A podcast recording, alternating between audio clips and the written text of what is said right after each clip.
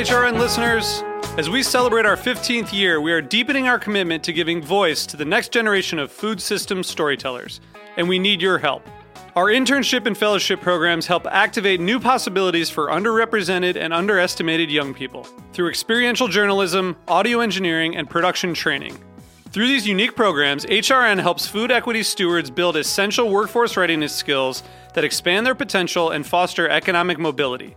Please consider supporting these critical programs. And with a minimum donation, you can be entered to win a dinner for two at an amazing restaurant in one of eight cities and tickets to a concert at a great venue in one of those cities.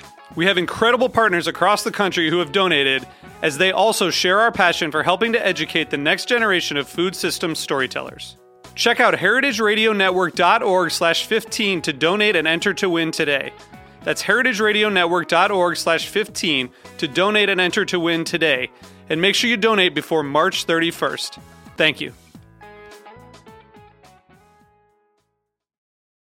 Today's program is brought to you by Heritage Foods USA, the nation's largest distributor of heritage breed pigs and turkeys. For more information, visit heritagefoodsusa.com. You're listening to Heritage Radio Network. We're a member supported food radio network broadcasting over 35 weekly shows live from Bushwick, Brooklyn. Join our hosts as they lead you through the world of craft brewing, behind the scenes of the restaurant industry, inside the battle over school food, and beyond.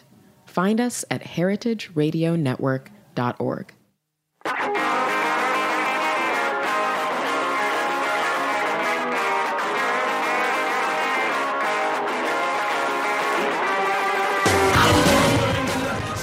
Welcome to HRN Happy Hour. It's 5 o'clock somewhere, and somewhere is Bushwick. I'm Kat Johnson, the Communications Director here at Heritage Radio Network. Welcome to the premiere, uh, season premiere of HRN Happy Hour and our first episode of 2018. Yay! So, my usual co host, counterpart, and HRN's Executive Director, Caity Moseman Wadler, is away this week. She, I know, she's going, she's heading to the Good Food Awards in San Francisco along with our colleague Liza Ham, and I'm sure they're going to have an amazing time and be eating very well this week. Um, so, I've got the rest of our crew with me today. We've got Hannah Forden, our membership coordinator. Happy uh, beginning of the season. Hi, Hannah. Um, and then we have Michaela Heck and Sam Lee, our fabulous intern team. Hello. Hello. Hi, guys. Um, welcome to you all. And as always, shout out to our stalwart engineer, David Tatasciore, who's, who's enthusiastic for himself as usual, Yeah, what a great audience. making us sound, making us all sound great. Thanks, David. I am very excited to welcome today's guest. She is the senior food and drinks editor at Time Inc.'s all breakfast site, Extra Crispy, the author of Hi, Anxiety Life with a Bad Case of Nerves. She is a certified barbecue judge and proud member of the Southern Foodways Alliance. Yay, South. Um, she also has served as editor in chief at Tasting Table, uh, man- managing editor of CNN's Eatocracy, and has written on a variety of topics, including pop culture, food, and mental health for numerous outlets. Plus, she has a really great name. Welcome, Kat Kinsman. Thank you for having me. We're so happy to have you here to kick off our season. Um, on this episode of HRN Happy Hour, I want to shift gears a bit to talk about how sometimes it can be really hard to be happy all the time, especially in the middle of winter. And we're going to talk about some self care tips during this time of year. Uh, when I was gearing up for this season, the bomb cyclone was in full force, and I was, I like, my energy was totally sapped. So, um, that's what it felt like. Um, for me, like many, January is a brutal mix of post holiday exhaustion, New Year resolution pressure, terrible weather, and seasonal affective disorder. One person who understands that and makes a big point to talk about it often is Kat, and that's why I'm really happy to have her here. So, we're going to get into some tips on how to manage anxiety and focus on our mental health with Kat a little later. And as always, we're going to follow up our conversation with a round of trivia. But first, since this is happy hour still, we're going to talk about what we're drinking today. So, dry January is in full force um, for many people. And today on Happy Hour, we put together some tonics, some club sodas, ginger beer, and uh, some fruit juices. And we're making a, our own dry January mocktails. Okay, so what's everybody drinking? Sam, what'd you mix up? Oh, uh, I put together some orange juice, fresh fresh squeezed by Cat. Uh, some I put Peychaud's bitters in it, a very helping, hel- healthy helping of Peychaud's, and then I uh, topped that with ginger beer. Awesome, and it's very tasty. Yeah. Nice. Michaela, what have you got? Um, I did a little bit of lemon juice with some ginger beer and grapefruit and lavender uh, bitters. Yes. Yeah, it's pretty good. Cool. It's really tart. Hannah, you have something going? I'm just hydrating with water right now because I just got my wisdom teeth out and the acid is scaring me a little bit. totally respectable. But like, you know, you need water too. You do. Kat, what about you? You are you love to write about cocktails. You love to drink cocktails. You're notoriously have French 75 in your hand, um, but you're doing the mocktail game right now. So what are what are you drinking a lot of these Oh days? goodness, yeah, a lot of uh, you know. I was I was stopped at the bar before this, and because I I'm on I have a stupid gut thing right now on antibiotics, I'm just playing it safe and not drinking. Uh, so I had ordered a seltzer and bitters, and I was trying to figure out like, is there an actual name for that? so I know um, the ladies of Bon Appetit call it a, a Bubs and Bits, which I incorrectly called Bits and Bubs at one point. Um, but the, you know, they uh, it's a, it's a perfect combination, just like seltzer and bitters and stuff. But here in particular, got grapefruit juice, club soda, and those aforementioned uh, lavender and grapefruit bitters. Who makes those? Yeah, grab that bottle. It's, I know it's based in Atlanta, eight, 1820. 1821. Out of Okay, Atlanta? it's a gorgeous bottle, and everyone should get some because it's really floral and and tart at the same time. This is a really nice cocktail. And it looks like a Victorian medicine or something. It's in like a really beautiful. Yes. Very nicely A designed. tincture or something. Yeah. I do believe you can find 1821 at Amor y Amargo. I will go ahead and shout out Sother Teague's amazing bitters bar. So if you are feeling like a bits and bubs kind of, you know, night, that's where you should go. They have all the bitters you'd ever want. all right. Well, while we sip on our mocktails, let's get into our headlines. Um, this week was the beginning of our 2018 winter and spring season. So let's take a look at how our hosts kick things off.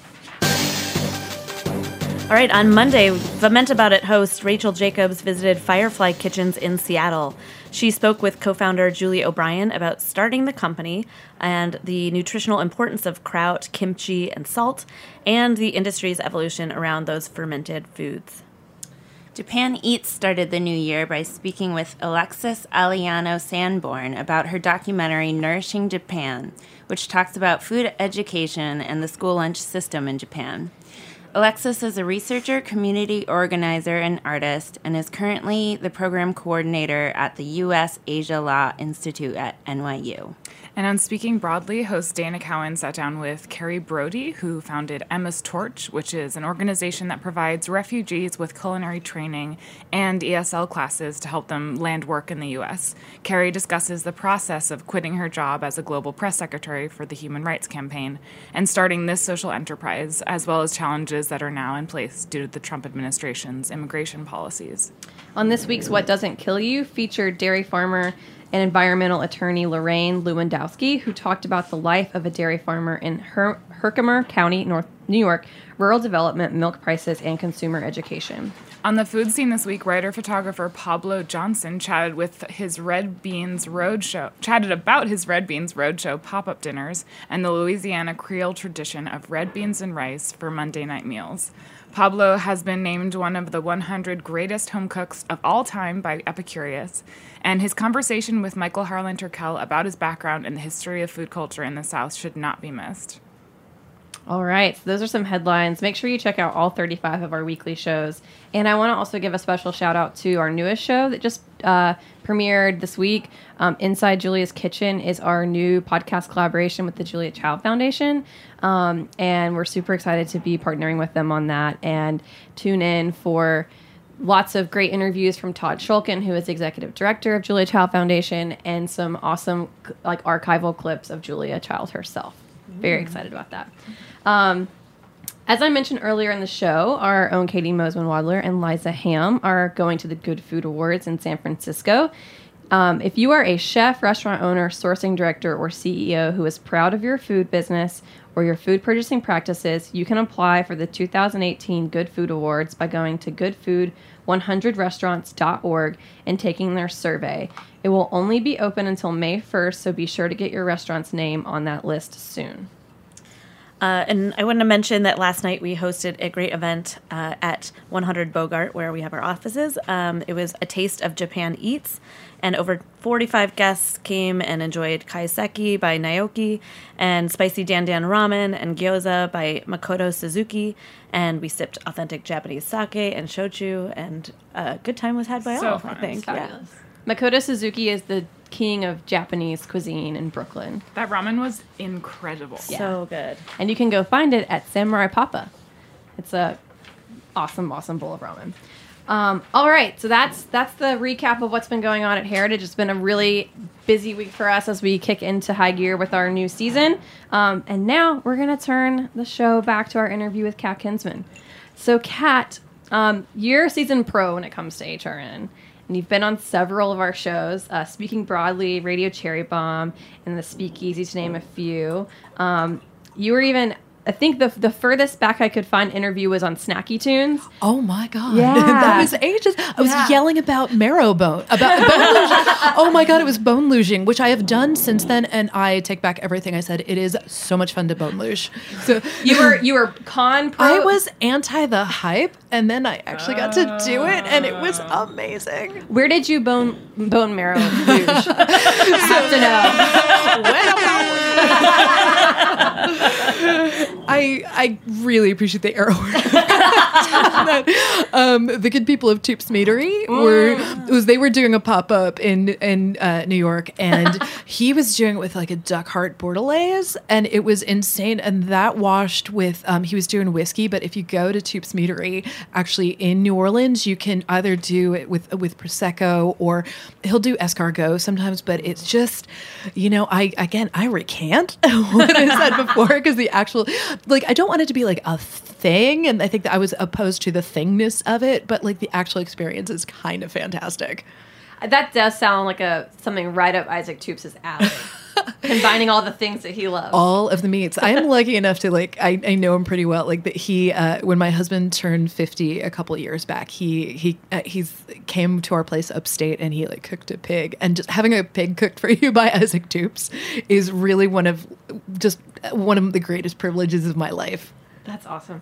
Um, so I want to ask you, as you you've kind of moved through lots of different food media organizations, and a lot has changed in the past like decade or more, even. And with the crazy news yesterday of the Saveur Yeah. layoffs, like, how do you think, especially as someone who primarily focuses in online food media these days, how do you see the food media landscape shifting right now? And um, yeah, do you what do you see happening in the going forward in the future? Yeah, that's a big tough one because the thing is, n- uh, none of these decisions are happening because of quality. You know, as, as Saveur was doing absolutely incredible work, and they will continue to do so too. Because uh, you know they got out there to clarify yesterday. It's not gone. It's going to be a quarterly. Though sadly, some of, of the talent um, isn't going to be there anymore.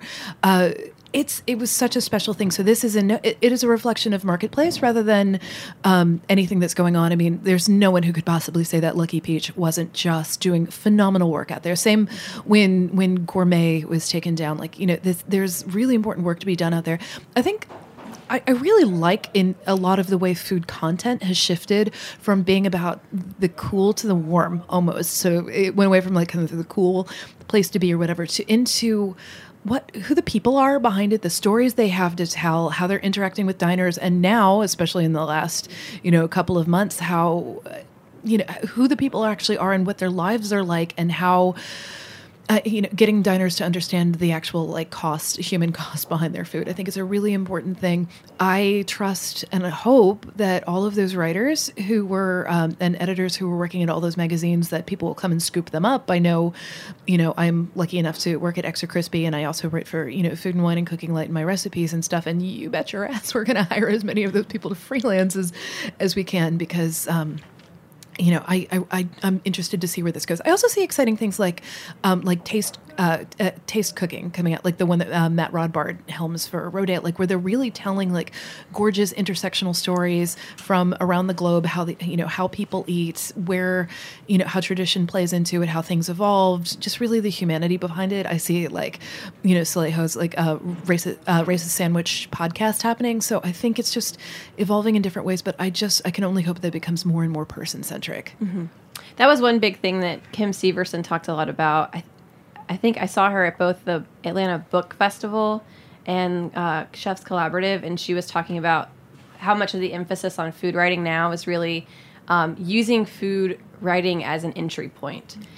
And can you speak a little bit too about how Extra Crispy is is a breakfast website, but you're tech you're tackling that kind of big question mark too. Yeah, well, I'll say Kim is gold standard for that for sort of person centric uh, reporting like that, and just regret that she. She used to be my neighbor in Brooklyn. I used to be able to see her so easily, um, but she's killing it there in the South with extra crispy. I I feel it's so funny. You say to somebody, um, you know, it's a breakfast website, and that sounds silly on the surface just because they've never heard. Breakfast is a lens through which you can explore race and politics and access and money and humor and culture. We you know have a culture editor. Um, uh, you can frame so many things through breakfast because it's one of those meals about which people are not neutral. They love it or they hate it. Um, they have to do it to sustain themselves, their health, their their brain. Uh, you can tell stories of you know kids' access to lunch and how that impacts what they can learn during the day. The first story that I wrote for Extra Crispy was about uh, the perception of breakfast on the campaign trail. So you see everything. You know, you see people trying to get down home with grits and stuff, and you can tell they've never had grits before in their life.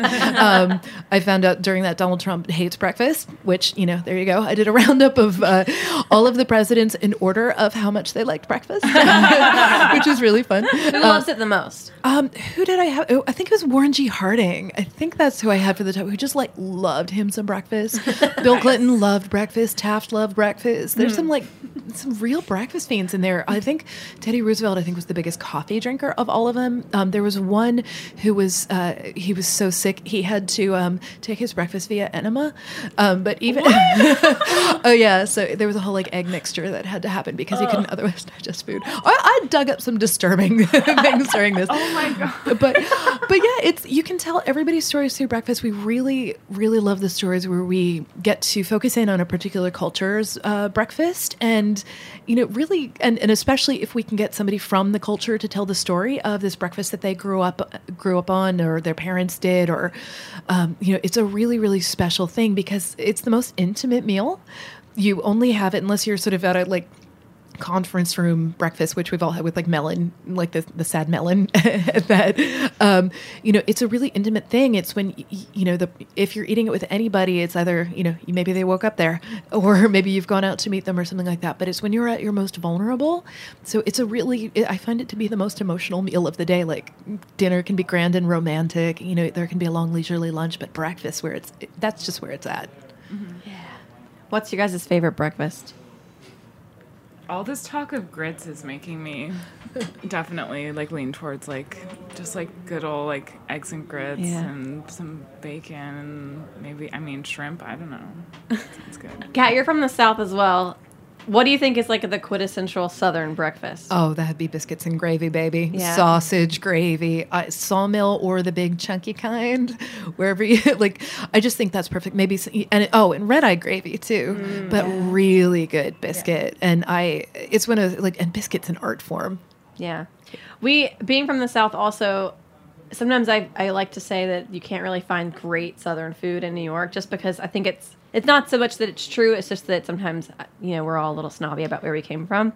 Where do you go to get like your Southern like fix-ins in New York City? My house. I knew you were going to say that. I mean, honestly, like I, I, have seen some restaurants kind of try. You know, I think the closest that I've had that really tastes great, like uh, Rob Newton does a great uh, job at that. So I mean, he's from Arkansas.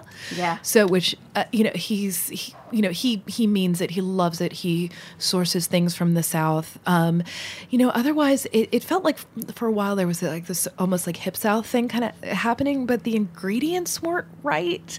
Like you can taste when you have a ham with some super funk on it that you know that you might get when you're like, you know, husk in, in Charleston or lucky enough to, you know, be on a farm or something. Like it, the the greens aren't the same, the biscuits aren't the same. You know, it's it's just it needs to be just cooked personally with love. It's not always pretty, but I'll make. Um, I'm on a, I have to caveat that I'm on a super limited diet right now because of this stupid gut thing.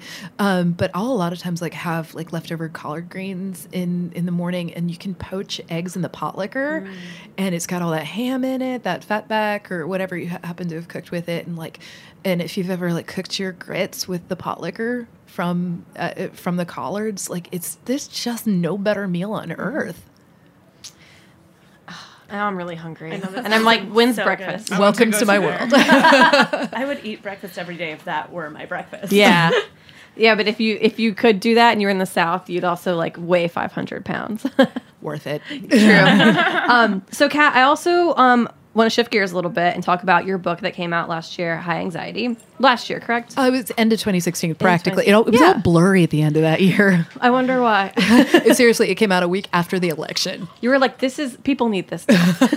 Um, so, tell everyone a little bit about that book and and the inspiration behind it. So, as long as I remember being a human, um, I've suffered from various mental, uh, you know, conditions. Uh, it's depression, anxiety, and I was lucky enough. I was the food editor at, at CNN, and they also were open to my writing about other things as well, including mental health.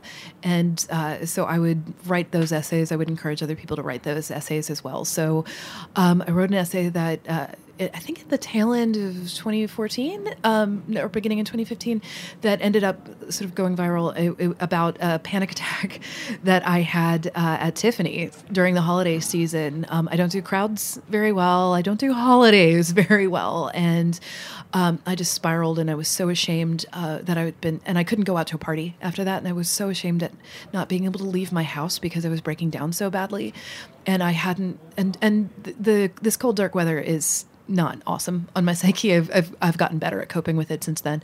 But I was not going out to parties, and my friends thought I was blowing them off. And I just wanted to come out and tell them, like, he, actually, here's here's what's going on. So I wrote about um, anxiety, and um, ended up writing a book after that. And it's it's sort of broken down into sections that are about life and love and work and uh, you know getting along in the world. And then with these interstitial chapters about uh, particular irrational fears like whether it's you know driving or being a passenger or getting my hair cut or just or like picking up a pair of shoes that I had the the shoe repair place that unless you suffer from this thing in particular you're going to think that's the stupidest thing in the world. Everybody can do that thing. Like well no I can't always. So it was um you know, it was a really painful process to write that book. And, but I, I thought I just have to be as honest as possible because I know it really helps me when other people talk and make me feel less alone. So it, you know, came out into the world and I've, I've been really lucky enough to have, um, I, I think it's you know had an impact on the people who need it, or at least I at least I really hope it has. And the other thing it did was open up conversations uh, with chefs about what they're going through. And you um, have a, a website called Chefs with Issues. Yeah, so I I started that um, almost exactly two years ago because I really realized I, I would be interviewing people, um, chefs, because you know that's that's my day job is is as a food writer, and uh, they started to talk to me about what was going on with them or somebody on their staff, and I realized like this is this really something that's happening? Um, so I opened I started this site uh, with a poll and and just some articles a, a couple of years ago, and um, and I started a Facebook group for it this past summer when I was like I had some downtime. I was recovering from surgery, and now there are over 500 um, people in the industry in it, uh, helping each other out, which is a really really gorgeous thing. Um, so you know somebody will come there be like, "Hey, I had a bad night on the line. I'm freaking out. You know how do I how do I deal with this in a healthy way?" And other people will go in there and help them. And then also in Chefs with Issues on the site, we've got great people like Sother Teague wrote a fantastic, beautiful, soul bearing essay about um, his own depression and where that dovetails with his life in, in bar service and I he saved lives I think writing writing that piece it was so honest and open and it just really opened up a conversation like in his sphere and he was just I can't thank him enough for doing that It was an amazing piece. Um, and so I, I also want to talk a little bit about, as you mentioned, this time of year is particularly challenging for many reasons, uh, the weather being one of them. Um, can you share some ways that you are able to cope with that? And Yeah. So, you know, sometimes it would be cocktails, but, you know, I'm not drinking right now. So I love citrus fruit. I know that sounds so, so silly, but if I let myself really like emotionally engage with a good piece of citrus, it feels like sunshine in my face. You know, it just the, the smell of it, the feel of it, the color of it, the taste of it. Um, I end up getting really obsessed with citrus.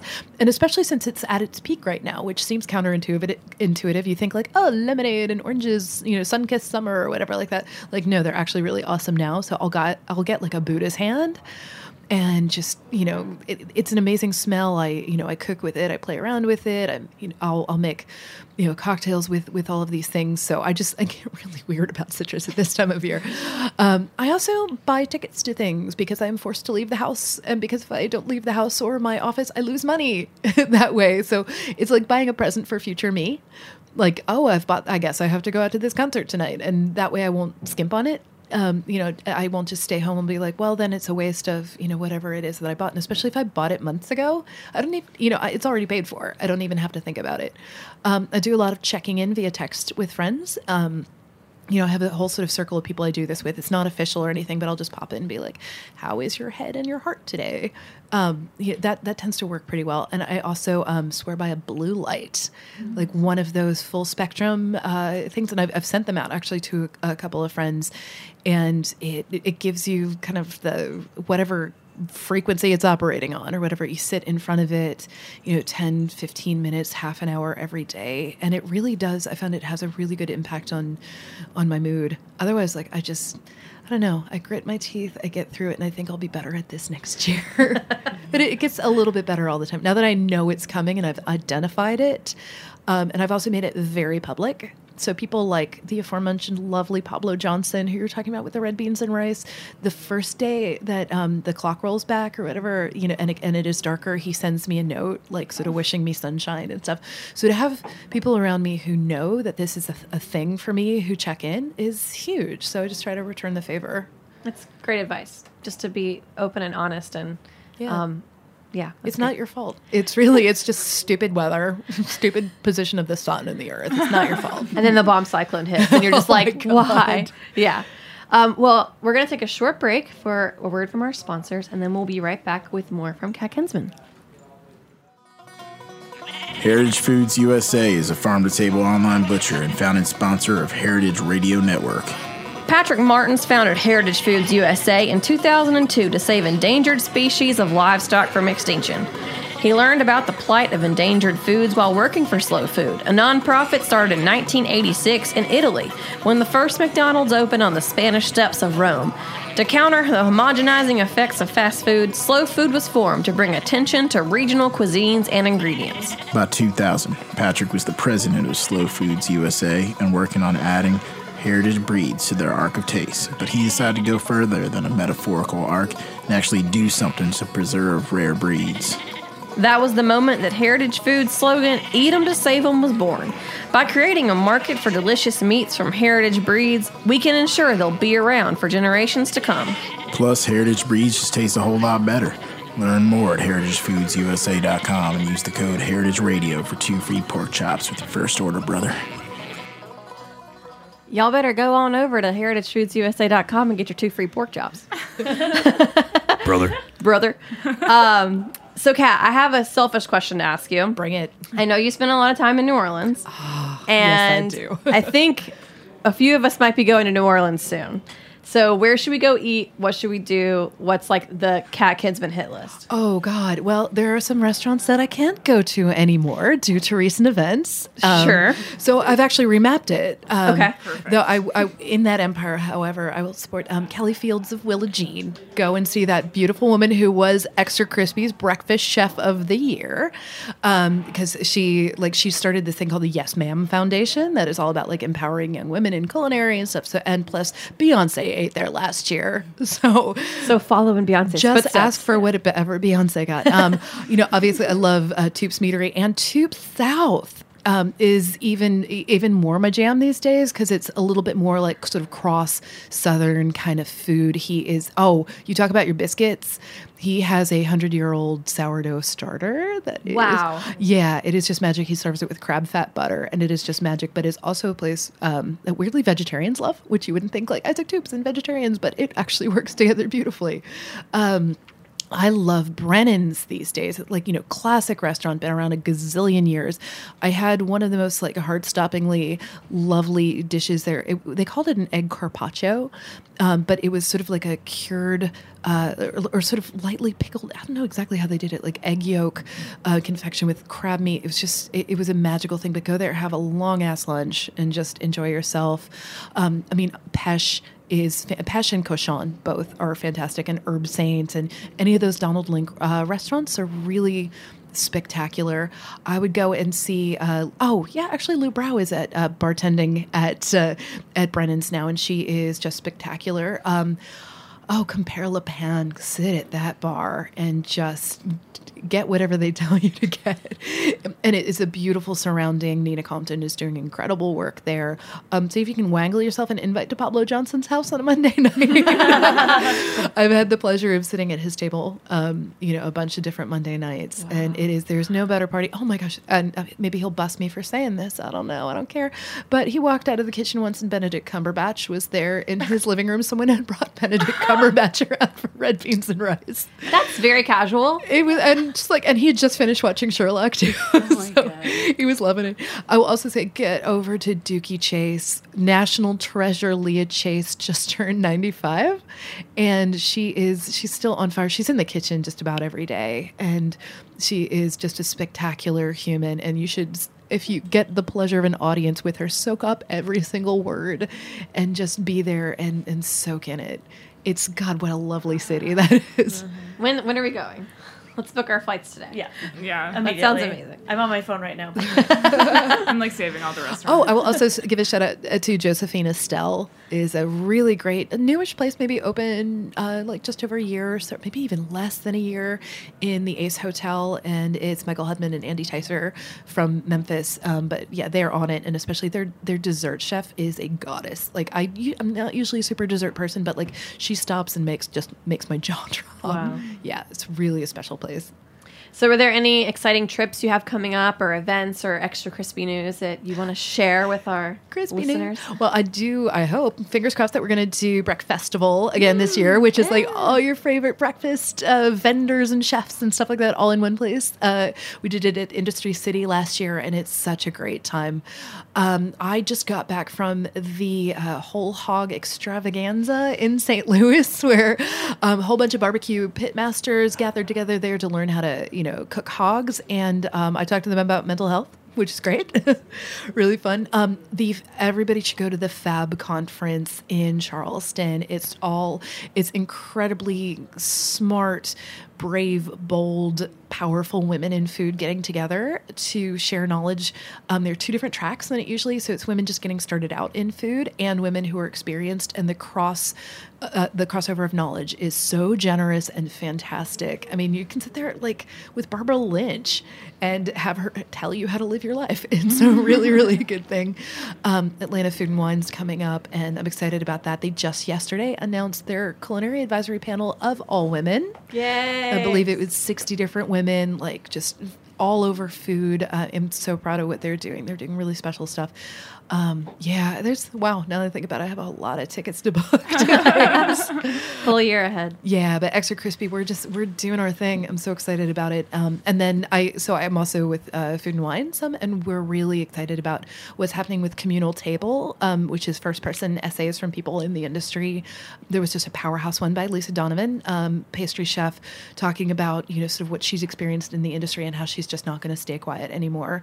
And girlfriend ended up getting a book deal off it. So Amazing. so this is great. It's it's something I'm really really excited um, is happening at Food and Wine. I'm gonna I just found out I'm gonna be like editing a lot of the essays and stuff. But we just we want to hear from voices all over food about what is happening in restaurants and more importantly where it goes from here. Awesome. Amazing. Thank you, Kat. My pleasure. All right, we're gonna get into some trivia now with our mistress of trivia, Sam Lee. I'm Hello, excited. This it's is the first time I've gotten to play trivia. Uh, oh yeah, so Kat, we're gonna have the whole team playing, and I'm Yes. gonna read the questions, and so no, So, no Kat, sneaking this is- peeks next to me, Hannah. Trivia for you, but we're all here to help. Okay. Yes. oh no. You get first. All right. So one way a lot of people try to stay happy on the theme of mental health here is ba- baking and cooking a lot of warm foods during the winter. And so fittingly, January is the official month of a lot of different warm foods. Um, so today's trivia round is about some of the food-related titles that January has. Okay. So, first of all, January is official baking month. And my question to you is which Great British Bake Off judge is the only one that made the move uh, to Channel 4 from the BBC? Oh. Do you watch this show, Kat? Uh, The only one I know is Paul Hollywood. That's right. Well, right? that's the right That's answer. That's right. Yeah, yeah, yeah. so, that's the only one you needed to know. I've only started watching it recently. Oh, I'm in love with Ruby Tandoh. I would recommend watching that show as a way to help your mental health in the winter. I hundred percent it's a warm agree. hug. It is because a I've just started watching show. it, Yeah. and it's like during the bomb cyclone, I was watching episodes of this show because it was like they're all in a tent and it's springtime and they're baking cupcakes and it's and it inspired me to start baking. So Isn't the whole deal that they're all really nice to each It's other? It's so nice. It's a, yeah, it's a warm hug. That is a, a TV show. yeah, I, I read that the two original hosts, like Sue and I forget the other one's name, but they. The producers in the back scene, like, were trying to make drama happen between contestants, and the two hosts were like, "We're not going to stand for this. If this is the kind of show you want to have, we're leaving." So they, it, it was like purposely like, "This is going to be a nice show." Oh my! And, and Ruby's book um, called "Eat What You Want" comes out in February. It's going to I'm so change the world. Oh, she's so great. Have her on. Have, Make her be a guest. Okay, we will. Okay, question two. Uh, it is also National Soup Month, another warm warm food. Uh, which actress famously projectile vomited pea soup in The Exorcist? Something Blair. Linda Blair. That is correct. the two cats combined got us the right answer. Power of cats combined. Um, yes, it was Linda Blair in The Exorcist. All right, question three. It is a great time to cozy up with a warm mug, so it is also hot tea month. This is basically a question to find out if you are at all Trekkies. What Star Trek character drinks tea, Earl Grey, hot? Are you a Trekkie? I am not. Silence. I love next gen. This would be a good question for John DeBerry. Like, does anyone in here know any Star Trek characters? I know Can I uh, phone my husband? Captain Kirk. oh, wrong oh captain. wait, wait, is it uh, uh, Picard? Yes, It would, it would be Picard. Jean Luc Picard is the correct answer. Um, yeah, basically, we all win by getting that wrong, by because it means we don't watch a lot of Star Trek. All right, uh, question four. Um, January on the opposite side of food, it uh, it means that a lot there are a lot of people trying to make weight loss resolutions. So it is also Fat Free Living Month. Oh, that's depressing. I know, so sad. I'm doing the opposite this month. Uh, but in 1998, Frito Lay introduced their first line of fat free potato chips, which were made possible by what fat substitute that required a warning label on the bag about some potential uh, side effects. Gotta be your Olestra. Yes, that would be Olestra. I didn't name the unfortunate side effects. Um, leakage. Yeah. Is Yes, a very specific kind of leakage. Um, they still sell it, still has a warning, but people still eat that. Yeah. You gotta have your Frito pie. Fat free Frito pie. Thank you, David. All right, fifth and final question. Uh, there's this is also National Oatmeal Month, which is you know a warm and healthy breakfast. So Shout out to Bob's Red going- Mill. Yeah, I Bob's could go Red for some Mill. muesli right now. I'm about to get in trouble then because I'm about to mention a different oatmeal brand, but I think that's okay. uh, became. Be- Thanks, David. Before he became the spokesperson for diabetes, what actor was the spokesperson for Quaker Oats? Wilford Brimley. That is correct, Kat. Wilford Brimley, with his fine white mustache, is correct. Is he, is he, got is he diabetes guy? He- that is ah, the diabetes guy. Yeah, That's what I know him as. he is also Mister diabetes, Mr. diabetes, diabetes. You had that on cue. He's good. He's good. All right, that's all the That's trivia. all of so I think we got five out of five. Amazing. Kat's the new trivia pro. Trivia champ. Killed it. Setting the bar high for 2018. I'm telling you, I'm telling you. And also, we got like amazing New Orleans recommendations. So we're really starting on a high note, guys. We we managed to have a happy hour after all. Yay! Yeah. Well, um, thank you so much to Kat Kinsman for being our first guest of 2018. It is a pleasure and a privilege. Come back whenever you want. I would This love to. Amazing. Um, thanks to Michaela, to Sam, to Hannah for joining me. shout out, thank you. Th- shout out to Caity and Liza who are on the West Coast, maybe Best Coast, depends on who you ask right now. and thanks to David, our engineer, for for making the show run smoothly. And providing so many sound effects. So many on point sound effects. All right, well, that's our show. We'll be back here next week at 5 p.m. on Thursday. So we'll see you then.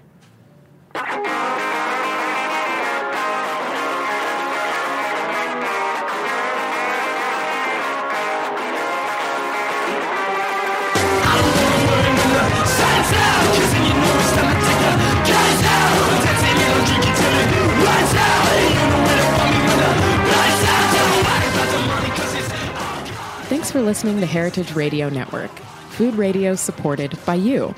For our freshest content and to hear about exclusive events, subscribe to our newsletter. Enter your email at the bottom of our website, heritageradionetwork.org. Connect with us on Facebook, Instagram, and Twitter at heritage underscore radio. Heritage Radio Network is a nonprofit organization driving conversations to make the world a better, fairer, more delicious place. And we couldn't do it without support from listeners like you. Want to be a part of the food world's most innovative community? Rate the shows you like, tell your friends, and please join our community by becoming a member. Just click on the beating heart at the top right of our homepage. Thanks for listening.